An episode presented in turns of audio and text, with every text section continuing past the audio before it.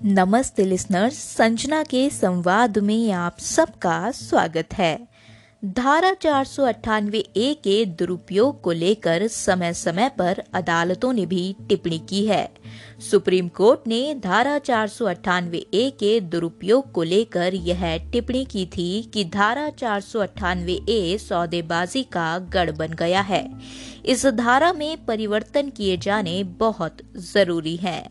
साथ ही supreme court ने अदालतों से चार सौ अट्ठानवे ए से जुड़े मामलों में सावधानी बरतने को भी कहा था। वहीं 2014 में सुप्रीम कोर्ट में अर्नेश कुमार वर्सेस बिहार सरकार मामले में चार सौ अट्ठानवे ए के दुरुपयोग पर चिंता जताई थी। कोर्ट ने अपने फैसले में कहा कि धारा चार सौ अट्ठानवे ए का दुरुपयोग किया जा रहा है। इसके तहत झूठे केस दर्ज किए जा रहे हैं। कोर्ट ने कहा कि ऐसे मामलों में आरोपी की तत्काल गिरफ्तारी न हो, बल्कि जाँच पड़ताल के बाद अगर आरोपों में दम दिखे तभी गिरफ्तारी हो। वहीं सुप्रीम कोर्ट ने हाल ही के दहेज प्रताड़ना के ताज़ा मामले में बड़ा आदेश दिया था।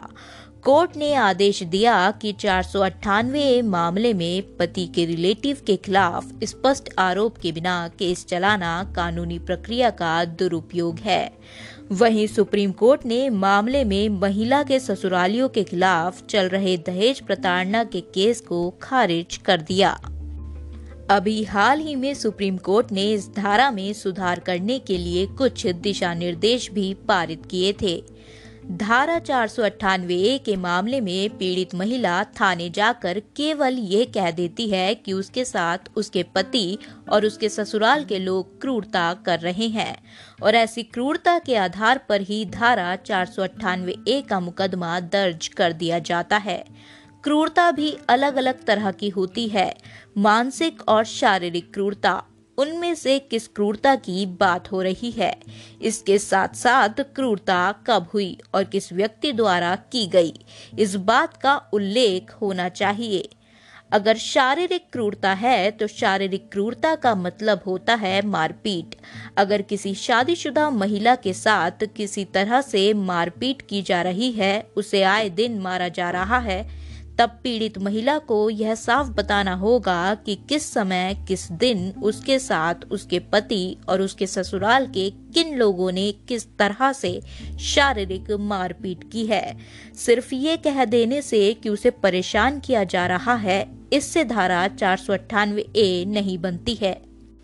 धारा चार सौ अठानवे ए को लगाए जाने के लिए यह ज़रूरी है कि मानसिक और शारीरिक क्रूरता को साफ़ तौर पर साबित किया जाए।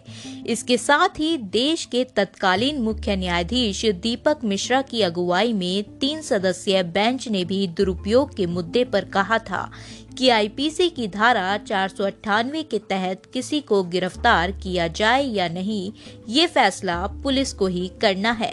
कोर्ट ने कहा कि अब फैमिली वेलफेयर सोसाइटी से केस की जाँच कराने की कोई ज़रूरत नहीं है, क्योंकि इससे पहले कोर्ट के निर्देश पर हर ज़िले में एक फैमिली वेलफेयर सोसाइटी बनाई गई थी।